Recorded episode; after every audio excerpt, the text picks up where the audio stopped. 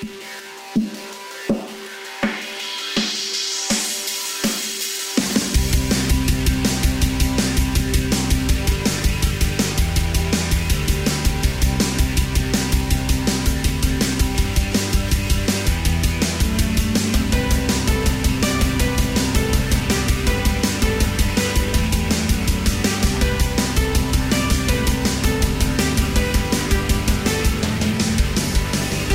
Celebration Rock podcast presented by 93XFM here in Minneapolis and uproxx.com.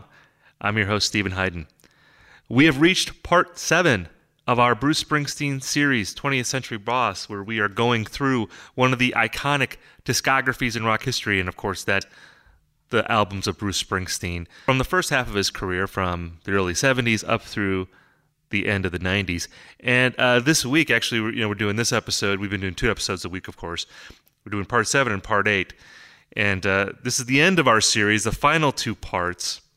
I think two of the more fascinating parts of this series. You know, we've talked about albums like Born to Run and The River, Darkness on the Edge of Town, and Nebraska, and Born in the USA. Albums that are established as rock classics. And it's a lot of fun to revisit those records and to talk about them. But, you know, we know that these albums are great. These albums that we're talking about now in part seven and eight, their reputations are not quite as settled, but um, I think we're going to make a good case for these records, um, at least being worth revisiting. You know, even if not all of them are masterpieces, uh, I think that they are maybe better than what are often recognized out there in the world.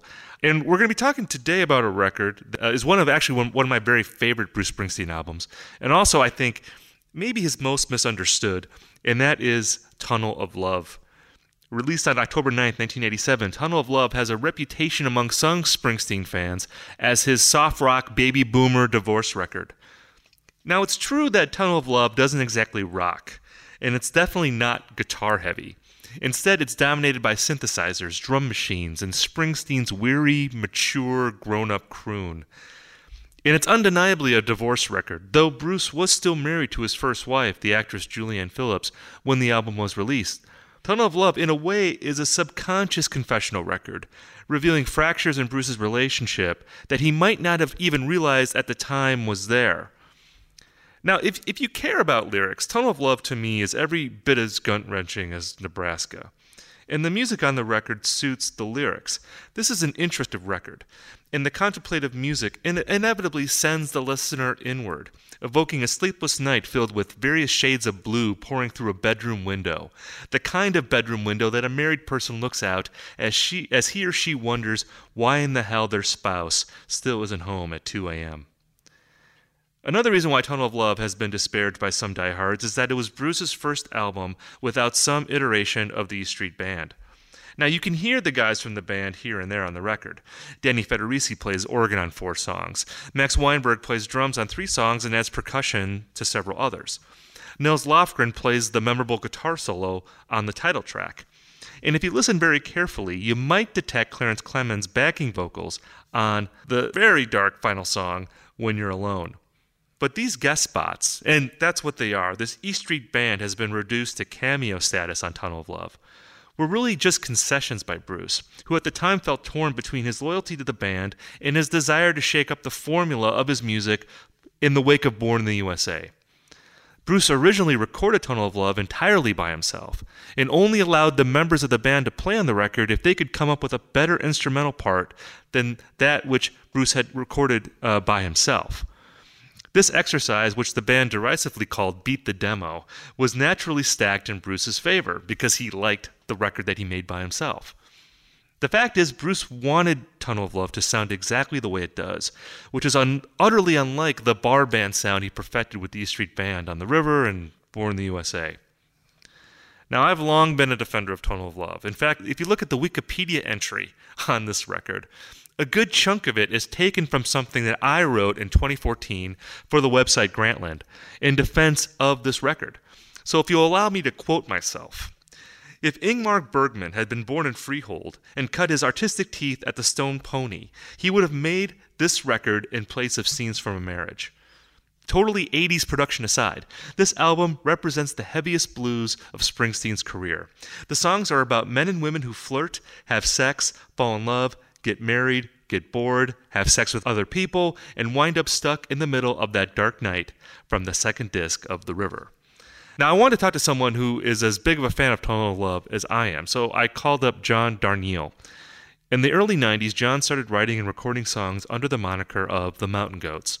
Since then, he's earned a reputation as one of the great songwriters in indie rock, known for a literary style that, like Springsteen, touches both on autobiographical material and, more notably, fictional characters who are sketched out with flesh and blood authenticity. In 2017, John released his 16th Mountain Goats album, Goths. Also, last year, he put out his second novel, Universal Harvester. John also co hosts a podcast called I Only Listen to the Mountain Goats. So, John is clearly a very busy guy, but he still found time to sit down with me and talk about Tunnel of Love. And we had a great conversation about this record. So, without further ado, here is me and John Darnielle, the Mountain Goats, talking about Tunnel of Love. I want to thank you for agreeing to do this. I really appreciate talking to you about Bruce here. Of course. And um, I approached you to talk about Tunnel of Love because of an interview that I found, or at least part of an interview. And I don't even know if you remember this, but I was on a Springsteen uh, Tumblr, I think.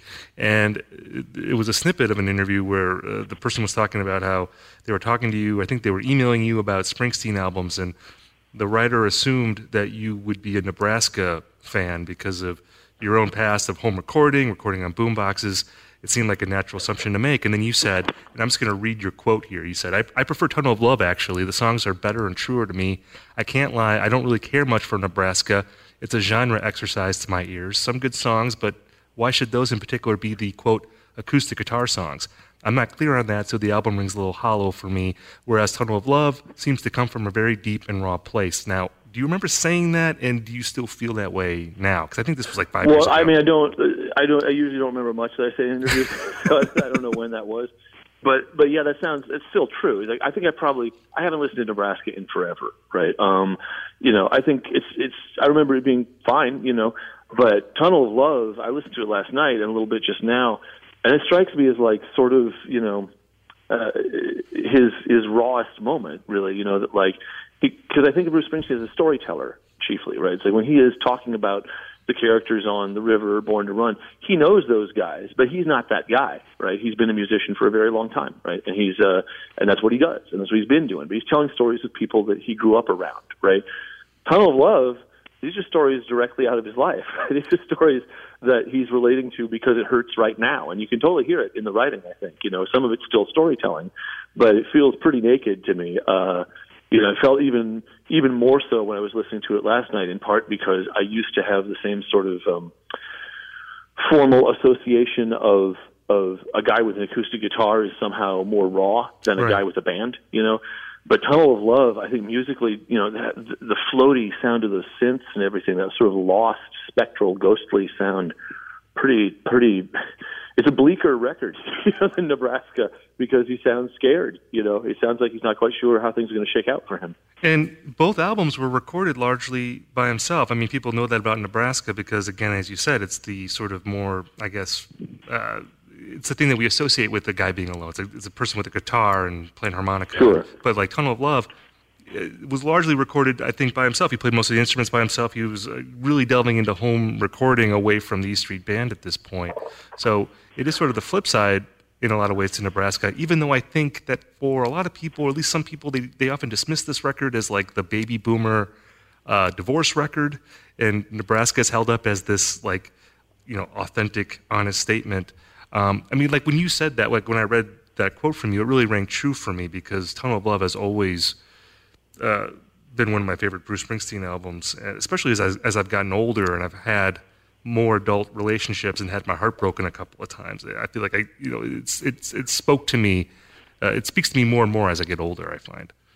Yeah, no, it's a very it's it, it strikes me as a you know it kind of is a guy alone in his studio thinking about how to make music out of what's going on in his life sort of record you know which is like um, I do I, I do wonder I do know the story about how he recorded it but it's always you got to set that in context the guy who made Born in the USA a couple of years ago, his home studio is a pretty good home studio. it's not it's not a four track. You know, if, if it's a four track, it's a four track reel, and somebody else punching the buttons, I suspect. But uh, but but yeah, but it still has that very intimate feeling. I remember when it came out, you know, because uh, I hadn't been a big Born in the USA fan, in part because you just could not escape Born in the USA. If you were around then, it was like you you were going to hear Bruce Springsteen pretty much daily for a very long time. You know, it was fine, but. uh but when this came out, you know, MTV pre- premiered the uh, Brilliant Disguise video, and I thought that, you know, it, it took courage to say, this is my next look, right? This is what I'm doing now, you know.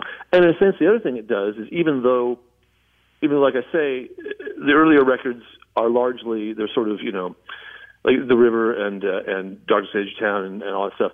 It's storytelling and stuff, but at the same time, he's sort of bringing his new listeners into this thing he already did, which was to tell stories that reach pretty deeply. And whereas I, I'm Born in the USA was such a phenomenon that it's hard to say where people were connecting to it at, you know.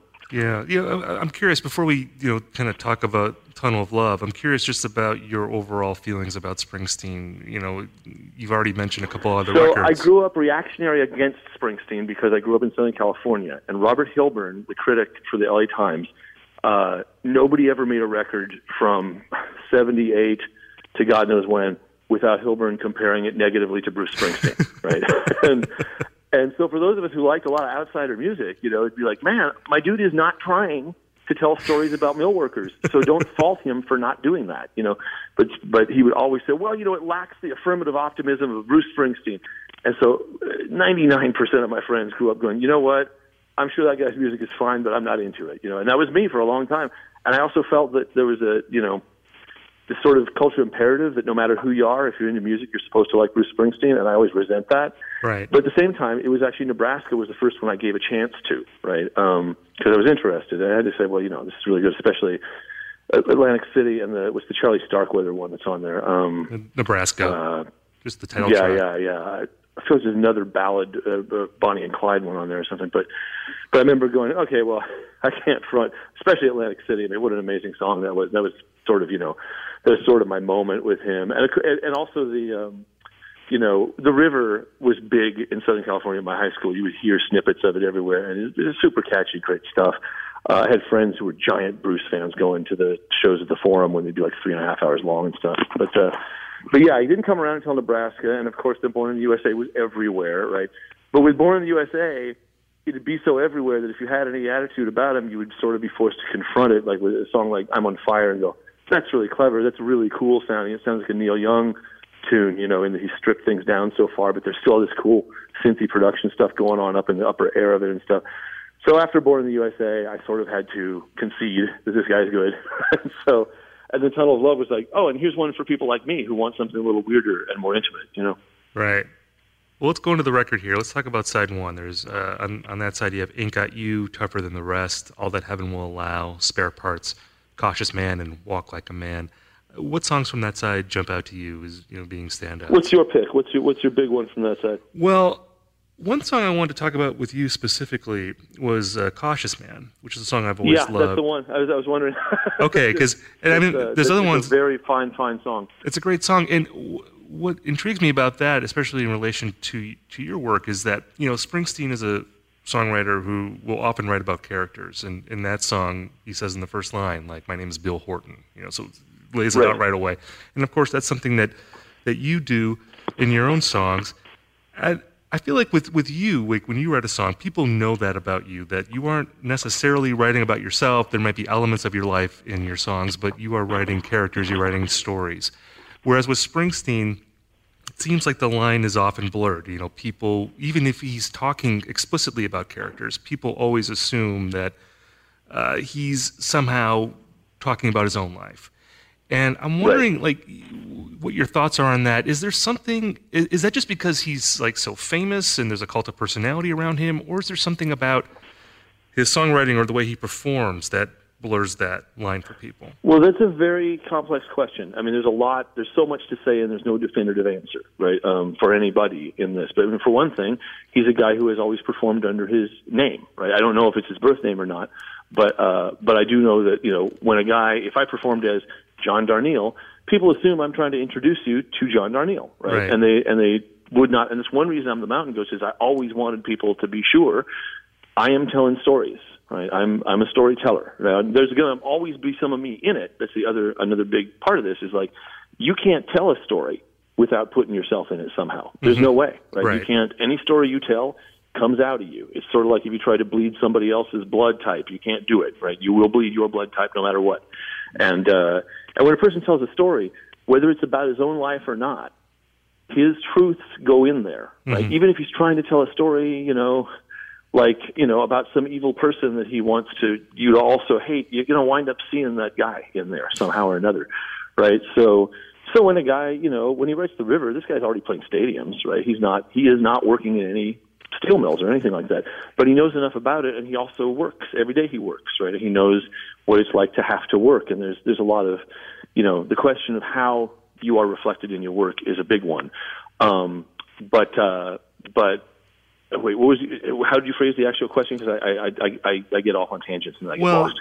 just the idea that I mean, and obviously, I mean, you've written songs that were maybe more autobiographical than others, and that people maybe associate like yeah. with your own personal uh, life. But like I think with Springsteen, that line just gets blurred a lot. And we, oh right, well, so some of that, I mean, some of that is like, you know, I think it's blurred in part because because of the way he presents it, and it's part of that's part of his shtick. Now, people don't. The word shtick is when you you don't want to understand in a negative way. Everybody has their shtick. Right? Everybody has the way they present themselves. Because your actual self is always messier than what you're trying to show the world, right? It's like you, you, the real you is a mess in some ways, you know, and you sort of you dress a certain way and you talk a certain way to communicate this is how I am. And when you're a performer, you dress that up even more, right? You say, well, if my voice has a little grit in it, I'm going to leave it there right? Instead of training it out of myself, because that to me sounds a little more from the heart. That's a uh, that's a a thing that a lot of people have, right? That if somebody's hollering, they must mean it more, right? now, I don't think this is true after 20 something years of making records. I actually think the quieter a person gets, the more likely he is to be speaking from his gut, you know. Right. Uh, but for many audiences, a guy who hollers and yells and jumps up and down and does it for three and a half hours, they think he must mean it. This has got to be coming from deep inside of him because of how hard he's sweating and how much he's giving and that might be true, but I think that's a, that's a bias that people have. Is like there's the notion of authenticity uh, of presenting yourself. There's a bunch of stuff that people, without having thought about it, say, look, if a guy does this, then that's real, right? Now, yeah, I mean, I, I get it. You know, you don't do something for three and a half hours every night unless you love it, you know, in some way.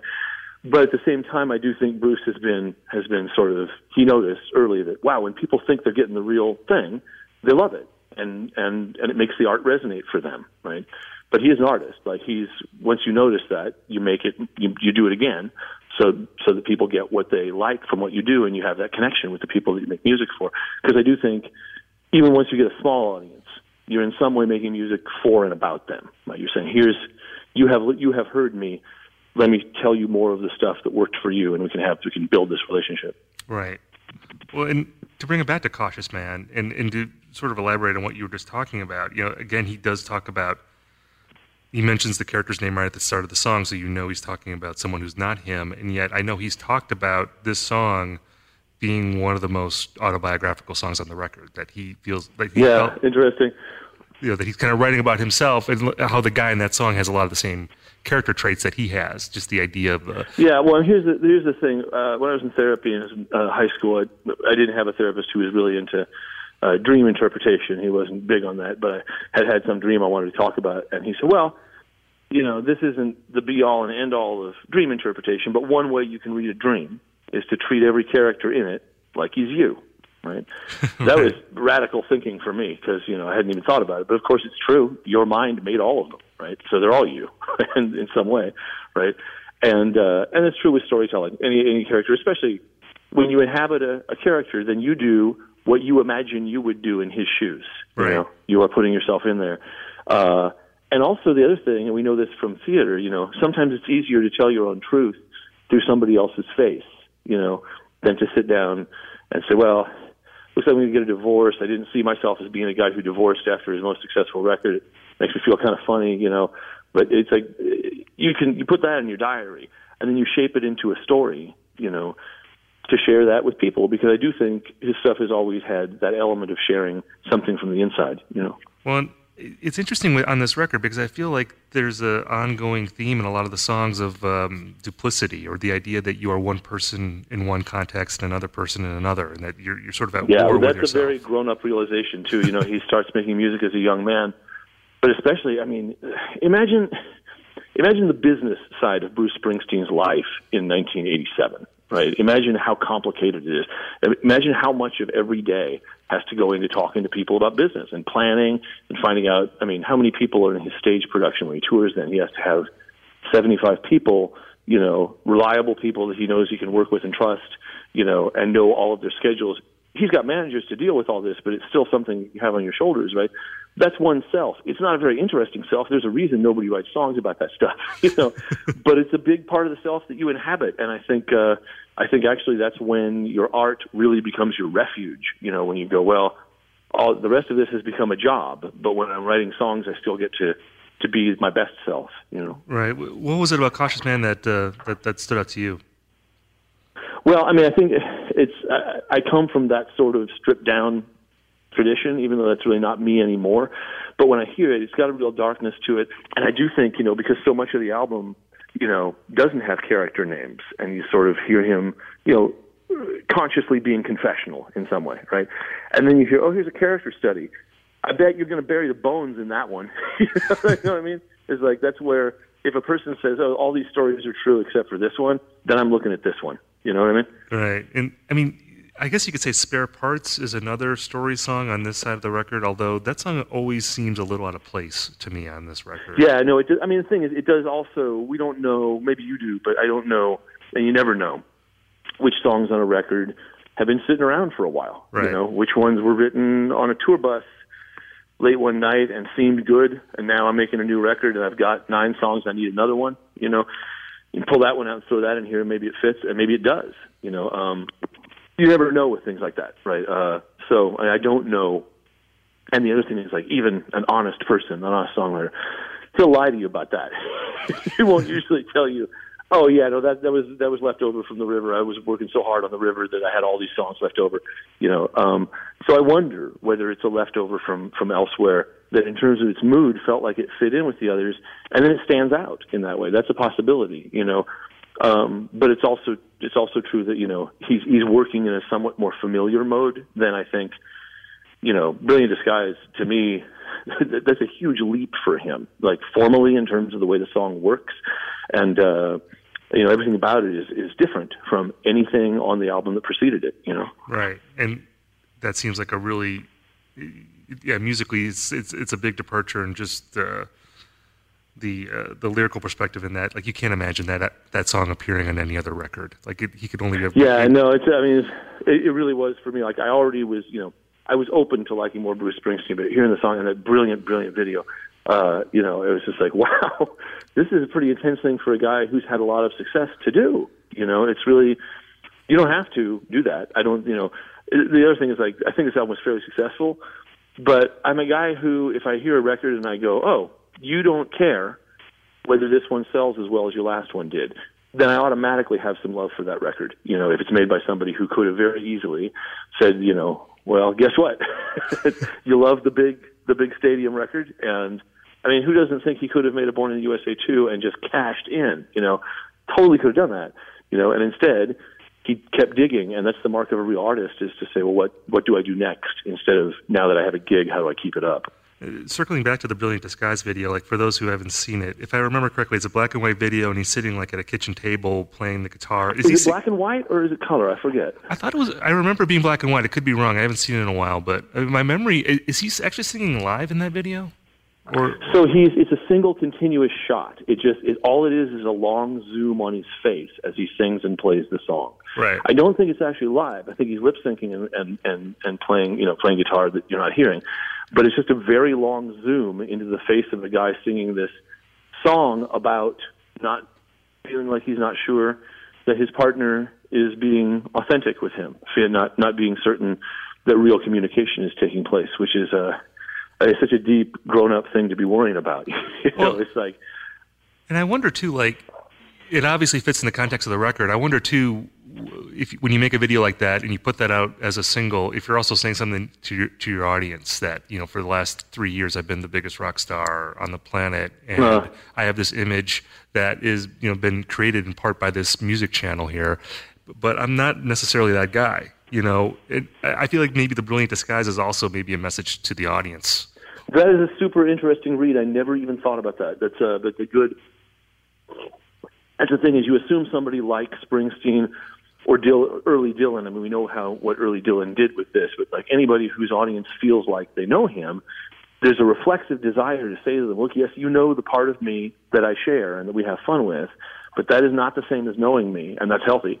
it's like, uh, you know, and, and that's got to be a lot of pressure when every, you know, when literally millions of working men and women in the U.S. feel like, man, you know who's just like me is Bruce Springsteen, you know, and uh, and so yeah, I mean uh, that's a good read, I think. Well, I remember you know Phoebe Bridgers was on this podcast talking about Nebraska in our Nebraska episode, and she brought up this David Bowie quote where someone asked Bowie, you know, words to the effect of like you're always someone different on stage, you're never yourself, and Bowie said back, you know, if you think Bruce Springsteen is who he is on stage, then you have another thing coming. You know, kind of like what we're talking about. This idea that uh, that he's not a guy that works in the mill. He's not an average you know working class guy. He's a you know he was always an artist, and then he became a multimillionaire rock star after that.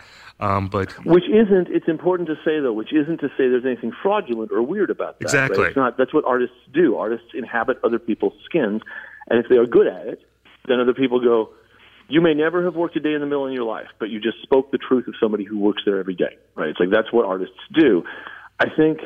I mean, I, I have a whole shtick about this, but like, I think people understood that about art a lot better in the past than they do after the 20th century starts governing stuff in terms of seeing pictures of people and seeing moving images.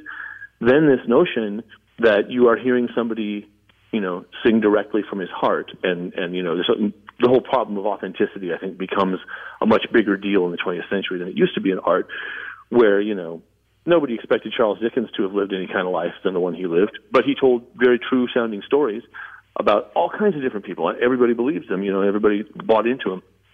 But I think I think in the in the visual age, you know, starting sometime in America after the 50s, this notion of of a person needing to present themselves exactly as they are, you know, becomes this weird pernicious thing. And it's still it's still very, you know, it, it, people still feel that way a lot of the time. Um, but I think yeah, it's like Springsteen.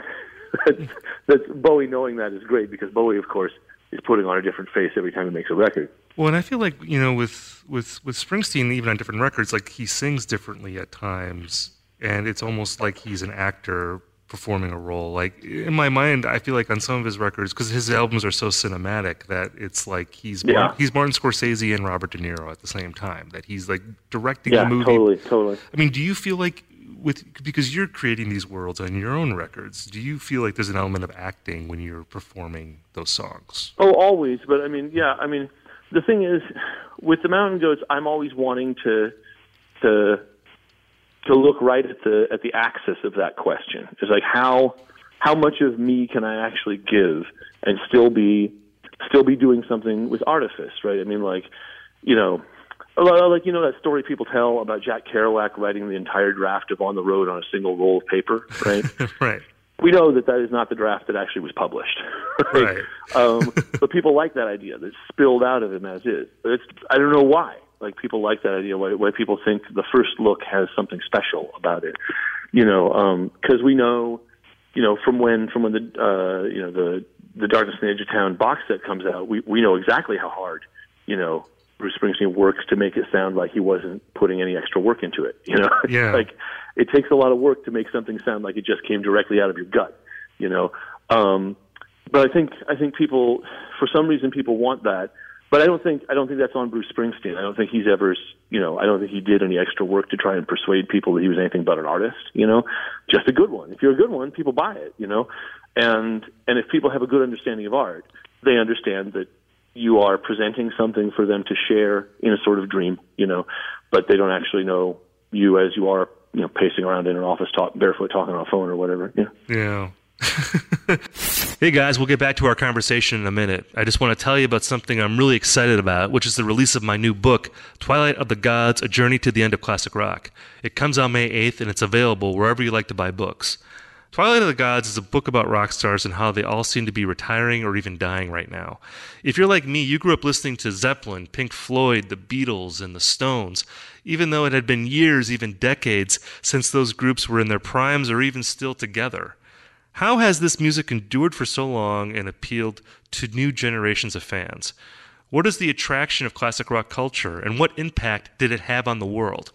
And what will happen to that music now that so many stars are exiting the stage permanently? I'll attempt to answer all those questions in this book, along with offering in depth analysis of my favorite Bob Seger songs, my least favorite Neil Young albums, and the scariest David Bowie cocaine binges of the 1970s. Also, for you Springsteen fans, there's a lot of stuff about Bruce in the book, too. So please check out my book, Twilight of the Gods A Journey to the End of Classic Rock, when it comes out May 8th. Okay, let's get back to the episode. I think you're right about, you know, people projecting things onto his records, and he's not necessarily responsible for that. Although I do wonder, like with Nebraska, there does seem to be like a pretty conscious effort to say, I'm not making a superstar record, I'm making an intimate acoustic record, and maybe you should perceive it in a different way because of that. well, know? but I mean, but he was doing it after Woody Guthrie, who's another self-mythologizing figure, right? I mean, the Woody Guthrie, and Woody Guthrie is a guy who, you know, is he comes closer than a lot of people to to showing you exactly who he is. You know, and he wanted to do that. But here's the thing that is tricky about that. I, I really am sympathetic to this notion that listeners and viewers have that they want the real thing from somebody. Right? I'm sympathetic enough to it that I used to release a bunch of first takes. You know, it's like stuff exactly that came out of me. I still do this. There was a seven inch a couple records ago that was tracked live and then to half track and then press directly to lathe from that. So you were getting an actual live recording on the record closer than you ever get. Most people do some sort of mixing or EQing, and we did nothing. So it was A side and B side were exactly what happened in the studio live. And I was pretty stoked about it. I mean, I have this, I share the same weird desire for, you know, for a warts and all presentation. You know, even though most people they get too many warts, they get tired of it. they want something that's good, you know, and but that feels like it came directly out of somebody. I think Nebraska is interesting because I think he's wrestling with that very question that you want you want that authentic feeling. We all want it to some extent. Not everybody. I mean, there's plenty of actually know a lot of people who prefer strong artifice, Roxy music. You know, like people will make that case, but a lot of people, especially Americans, want uh, want to feel that. And it's an interesting question for an artist because I think Bruce Springsteen, obviously, like he knows there's something special in that feeling when people feel like they're getting something real and stripped, you know, and and and and that came from the gut. They know they like that. And I think he is attracted to that too because we all are to some extent. You know? right. But it's always going to be more complicated than that. Well, you know, what's fascinating to me about the sound of Tunnel of Love because it's sort of the flip side of the Nebraska thing where it sounds like a very 80s record. And for a long time, I feel like yeah, just... that was the one thing I was hoping you would want to talk about because like I listened to it last night and excuse me, people always say that, but like the last 10 years or so of me making music has largely been about me shedding biases and saying, you know, like some people, you know, you remember Aerosmith used to put no synths on their record, and like this right. bias about synthesizers being too too artificial. And whenever I have a bias like that, at some point I want to go, well, why don't you like that? What is it about that? What are your assumptions here? Well, and the sound of the synths on Tunnel of Love, when I listen to them now, they sound yearning and emotional, but they also sound a little lost. You know, the, the right. notes bleed into one another in a way that acoustic guitars and saxophones don't, right? I mean, they, I mean, you can do anything with any instrument, but, but the synth that he's using, which I suspect is a Fairlight, I don't know, but, um, but the, the synth tones that, that, that they're choosing, they have this dreamy feel that really, really adds to the sadness of the record that makes things feel a little more lost, a little dreamier, a little, a little less certain, you know, whereas if you listen to Darkness on the Edge of Town, every song on that record is very certain about how it means to be. You know, it's right. like a rock and roll record. Everything presents to you exactly as it is, you know, and you hear it and you know how you're supposed to feel when you hear it, you know. Um, I mean, there's no question. You know which ones are supposed to be triumphant and which ones are scared and which ones are sad and so on. And, uh, and a Tunnel of Love, there's really not one song that says to you, this one's mainly sad. You know, it's like they're all kind of sad. Well, I think they also are all they're all kind of a lot of things, and I think that's what the synth, what what the tonal palette is about, is about, you know, embracing a sort of floating uncertainty. And I agree with all of that, and I think also what's wild about this record is that, you know, again, for a long time people dismissed it as dated, and in fact, I think in the last five or ten years, a lot of the things that are on this record have kind of become have come back into vogue, at least in a lot of like sort of indie rock circles. So in a way, it sounds it, it, sounded dated for about 25 years, and then for like the last five years, it sounds like weirdly contemporary. Like I feel like this is the record. Yeah, no, that happens in music so much that it's, it's one reason why you should never really think about whether something is going to age well or not. Right. Because everything, will, you know, if you if you're putting enough thought and care into your work, and it sounds really good to you when you're finishing it, it's fairly rare that that you're going to come with something that you know when when it's you know when when styles change that it will be out of fashion forever. Not entirely true. If you listen to, you know, Knee Deep in the Hoopla by Jefferson Starship, that thing has dated. It will probably not come back around. but, uh, but you know, there are there are exceptions to that. There's uh, uh, one really amazing example to me is um, what's that Steve Winwood song? Um, if you see a chance, take it. What's yeah. it called? It's from Arc of a Diver. I think um, it's called When You See a Chance. The, the, is that what it's called? It's yeah. like, uh, but like the synth solo on that thing, we were listening to in the car, and Jon Wurster said, "It's like this sound will never age, and it really sounds like so exactly in its historical moment. Right. it's like it just sounds like, yeah, we got this cool new synth. Let's check it out. But, but I, mean, that's what's you know, it's what's beautiful in soul music. In soul music, they always for the always in the form. If there's a new instrument, they're always trying it out first. Listen to old Quincy Jones records, man. Quincy Jones like, there's a synclavier, cool, let's use that, right? And it's like sometimes when the recording is is you know it, it has everything right, it ages well, and other times it doesn't. But you can't be thinking about that when you're making a record. You just have to think about where you're at right now. Right, right. And I would say too that like a song like "Tougher Than the Rest," which is another song I just wanted to mention quick from side yeah, one. good one, yeah. Which you know you have the synth, you have Max Weinberg's drums, and then you have that great harmonica solo at the end. Uh, I feel like there's so yeah, many. I bands. wonder what it was like for the band to be playing on this one because it's so it's so different. You know, it's like there's so much especially if you look at Born in the USA, before it, you know, there's this giant going for it vibe, right? And this is a very, it's not, you know, Neil Young was also playing around with a lot of stripping back in the early 80s. You know, it's not quite to that level, but it is a lot of let's see if we can play less and mean more. well, what, what what happened on this record is that you know Bruce made all of these demos that were basically completed, and then he decided that oh maybe I should have the band play on it. So he did this thing where it was called Beat the Demo, where he would say, right. "Can you come up with a better drum part or a better guitar part?" And if they did, he would use that. But then if they didn't, he would just use his demo. And I think he largely used the demo. Like like there's no like, like Clarence, Clarence Clemons sings background on like one song, and that's all he's on. I, I think it's mainly Max Weinberg, and there's like maybe like one Garry Tallent bass line on the record. You know, it's like they, I'm laughing because in my band we have arguments. I'm not like a I'm, I'm, I mean, I'm probably a strong personality, but I'm not the kind of guy to, you know, I, I'm always wanting to to make it make things group decisions when possible. But at the same time, I like I get pretty stuck in my ideas and have to be talked out of stuff. And one thing for years and years, like you know, for over a decade, it's like we'll be doing something, and people say, "Well, how do you like how do you like it, JD?" I don't know. I, I you know, I just when I made the demo, I sort of and they'll be like, "John, it's never going to be the demo." when we play it together, it's going to be something different. So you have to say, is it good like this? Not is it the demo? it's like it's like that's my vibe forever. Is always like I listen to the demos and go, wow, I like my demo. I like it pretty good. I think Bruce at this point was like, this was also the divorce record from the E Street Band. I think he was like, I I, mm. I need to get you know he did the tour with them, and then he then he broke them up after that tour. But it seemed like he was already. He's been on tour with them for over a decade at this, this point, right? Hasn't yeah. he like been? Yeah, I mean that's the thing is like I don't that guy. People don't people. Maybe people do, but like the, the touring is hard on a person. Period. It's also fun. It's the best job you can have, and I'm not saying that anybody who gets to make a living off music gets to complain. Oh, I have to tour. It's like, but you do get to complain because it's your job, and it kind of makes you crazy. It makes you real crazy because you can't relate to people anymore. You sure can't tell people that you had a hard day at work because they're all going to say, "Oh, word." I had a guy berate me for eight hours, you know, and I couldn't say shit to him because he's my boss.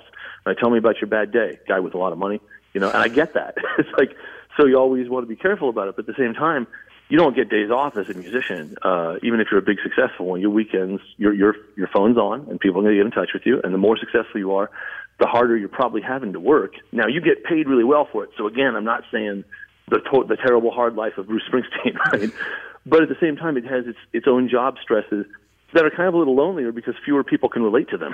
you know, so, when, I, when I think he so said I, too you know, that he didn't want the way. And I think he also felt like I. I don't want to have to write a sax part in this song if I don't want to, or I don't want to have to argue. Yeah. You know what I mean? Like I think he felt that pressure of I have a band that I have to satisfy, and I think he was like, I don't want to Yeah. have to do that anymore. I just want to do what I That's like. interesting. You know, the Psychedelic Furs uh, on their first two albums had a sax player named Duncan Kilburn, and his songs kind of built the sound of the band. I mean, the sound the, the band sounded a lot of ways, but Duncan's sax parts were absolutely spectacular. He is the sound of the Pretty in Pink riff, right? And uh, and he was the guy, and also into like a train, and also India, all these amazing Psychedelic Furs songs. And then Duncan was gone, right? And a lot of us who had loved this band was like, "Really? You, that's your sound?" And Richard Butler said, "You know, Duncan wanted to play on every song." it's like, and it is if you have a guy who plays tenor sax and that's all he does. Like we have a sax guy, but he also plays bari and he also plays flute and he also plays piano and he also plays guitar, so he moves around a lot. Asking for a big sax riff on every song, that's asking a lot of the listener after a decade, yeah. Right. Well, let's talk about side two because this is one of my favorite sides on any Bruce Springsteen. Yeah, no, it's better than side one, which is just, you know you can't. Record labels don't like it when you do that, um, but Yeah, but uh, but I don't think. I mean, I think these days, well, with him obviously he gets to do what he likes, but uh, but I mean he would have a lot more pushback than I suspect he got uh, putting Brilliant Disguise toward the end of the second side. Right. Well, because you got Tunnel of Love, uh, number one. You got Two Faces, Brilliant Disguise, One Step Up, When You're Alone, Valentine's Day, and we've we've already talked about Brilliant Disguise. I think that's one of the great Bruce Springsteen songs. It sounds like you agree with that. Oh yeah, yeah. And then I also want to talk about. Um, I mean, let's say this. Like for you, like what else uh, jumps out on that side? Well, I mean the title track, right? The title track is really, really, you know, I think uh, I think it's totally normal and healthy to listen to a title track and go, I'm supposed to assign this one a little extra weight. You know, it's the one we they named the album after. So when you name the album after a song, you're pointing the listener in that direction. You're saying, here, if you're trying to find out what this album is about, start here. You know, and uh, and it's a really nice one. And it's also what's kind of cool about Tunnel of Love is that it is an up tempo. You know, Brilliant Disguise is mid tempo. It could be all kinds of things. Up tempo, Bruce Springsteen. Generally, you're expecting to hear about, you know, oh, uh, people who are triumphing in some way, even if they're not going to triumph. People who are sort of seizing the moment of their lives and wishing for more. You know, if they're not getting what they want out of life, they're they're they're imagining a better one for themselves. Right? That's not what Tunnel of Love is about. Right? But it's got this hot beat. It's really nice. You know, it's a really it's a song that many people I think would say I'm saving this tune for my uh, for for something that people can pump their fists to more. I don't think people pump their fists to Tunnel of Love. It's a sad and depressing song about not knowing where you are, you know, and uh, and that's that's what I like. I like ambiguities, you know, and uh, I didn't. That's I think one reason I didn't connect that much with earlier Springsteen. I mean, now I as a, when I became a songwriter, then you listen to Bruce Springsteen, you go, oh, he's extraordinarily good at songwriting, you know. But in terms of the connection, I like somebody who has ambiguities. I like somebody who who embraces sort of the moment of of neither the character nor the author knowing exactly how he's supposed to feel, and that's what I hear in that song. And I- really love like I feel like the songs on this side really kind of connect to each other. Like there's a real thread that goes from Tunnel of Love through Valentine's Day, where in Tunnel of Love he's Yeah, well, about especially I just, I always think in terms of combos, like two up, two ups, and one step up is after Brilliant Disguise, and Right. that's a really nice combo. And it's also, I mean, it's another single if I remember correctly, right? Um, yeah. So so it's a pretty amazing thing to do to put to put like all the ones with the big hooks on the second side. And All That Heaven Will Allow has a nice hook, but uh, but I mean, one step up. I don't know how the label. You know, I, I have to assume there was a meeting where that somebody said, "Can we convince him to put that on the A side?" well, what blows my mind about that song is that you know he's writing. It's a character song, but he's writing about infidelity. You know, the, the, he's having Yeah. wandering eyes in a bar, and the woman that he left his wife for is singing backup on that song. Like, yeah, that's wild. And do we? But we do. Do we know for sure? I'm always suspicious of stories like that. Well, I mean, You know I mean? I was just reading. I was I was brushing up on Bruce, and I read this biography, the the Peter Ames Carlin book, and it talks about how like when Tunnel of Love came out, he was still with his wife uh, at the time, Julianne Phillips, and Right. when he was on tour, the, I think they were in Italy. uh, some paparazzi caught Bruce and Patti on a, on like a hotel patio, like snuggling, and took photos of them like canoodling and stuff. And then after that, he put out the statement saying that my wife and I have separated. And so I don't know exactly what the timeline was. If he like left, if they were already together before Julianne knew, or, or what the case was, but uh, there was something going on. And I, there's, you know, you read Springsteen's books, and like people talk about how there was like chemistry between him and Patti going back to like the Born in the USA period and all of that. Um, so that that timeline's always going to be a little hazy, I think. But well, making music together is so intimate. Is the other thing is like there's there's that you know if you have been on stage every night together. He was, I, I assume, I don't know this, but like he, he feels like a hundred dates a year guy to me. Like I don't know how big his tours were, but I assume they were long uh, and went all over the world, right? And the the bonds you form with your band and anybody in that band on those tours are hard to explain to the outside world. It's it's very intense. You get to know each other extraordinarily well. Right. I want to bring up this other song too that is kind of a, I guess a, a, a Springsteen deep cut, not talked about too much, but it's the last song on the record, which is Valentine's Day, and right. um, I was listening to it on just on the way to the studio here to talk to you, and it made me think of that song "Wreck on the Highway" from The River, which is a song where you know it's about this guy He's driving home. He sees this guy dying, you know, dying on the side of the road, and he goes home, and it kind of makes him feel gratitude for uh, his girlfriend or wife. You know, it, it, makes him realize that like everything everything ends at some point. You know, there's a feeling of mortality there that you're going to lose yeah, whatever you get. Atlantic City, right? yeah, exactly. And but like Valentine's Day has a very similar structure. It's, at the beginning, it's it's this guy driving, and he goes home to to his woman, and but there's not that feeling of gratitude. There's this feeling that he's actually going to end up alone because like the woman yeah. that he's with, it's um it's not it, it's not in a good it's not in a good place. It's like almost a sequel to Wreck on the Highway that is somehow more despairing than that song. Like that song's pretty well, it's sad. Also, it's got no chorus, right? It's got no chorus, which is like a for a for a Bruce Springsteen guy, for the guy who for the guy who just yelled "Born in the USA" on an average of 18 times a night for the last three years. you know, songs without choruses. Again, I'm going what is so interesting in this song to you that you would leave it without a chorus, right? Without without something for the people to to sing along with is like pretty, and then tuck it at the end of your album because I also I always look at last songs on the record and assume that they have extra weight. Right.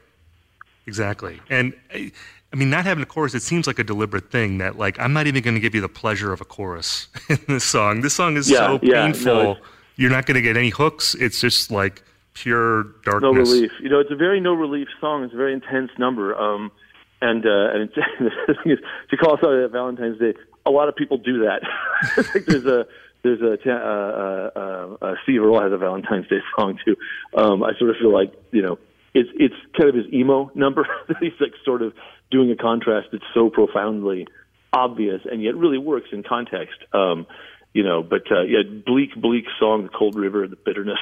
Yeah. stuff, you know? um, but yeah, it's uh, it's it's interesting stuff to, to to tuck that at the end of the album. And you wonder, do you do wonder when when's that lyric from? Because I do think there are probably little bits in here that have been sitting around in the notebook for a while that maybe do come from you know the midst of an affair or or long nights on a bus thinking about stuff, you know. Right, right, and how you know, you know, because I feel like people always assume or they remember that he was all his marriage had already ended when this record came out, and it hadn't ended yet. So I, I yeah, I, yeah. I, I didn't read any contemporary record reviews. I don't know if people were speculating already that he might be in trouble romantically. I think there's like there's people like friends of his I think heard the record and felt that, but um, yeah, well, the other thing is you always got to remember by the time you hear any of these songs come out, they're at least a year old, right? right. It's like it doesn't records, especially the bigger the artist is back in those days, the longer it takes you to set up a record. You have to talk to the radio people, you have to plan the tour, you have to do all this stuff, right? So the record was probably I don't know the dates, but you know I assume that the songs were written well over a year ago, right? And uh, and the whole thing was tracked nine months to a year before it hits the street. Yeah, some, and I think that was also true of like Blood on the Tracks. I think that record came out before Dylan's marriage ended. It was just, you know. Yeah, although with with that record, I know Dylan was a guy who he had so much so much pull at that point that he could get records done quicker. Right. But no, but he did that record twice. He did a version in Minnesota, right? Right. That I think I think they released some of that, but he did a did the whole record. Right? the thing is, musicians like me go, "Wow, man, what must it be like to have enough money in the budget to go into the studio with killer musicians, right? Hash out the whole thing in 10 days, have it pressed up on an acetate, and listen to it and go, nah, I got a better one in me. Let's do it in New York. it's like that's, that is, that's really, you know, it's like a dream.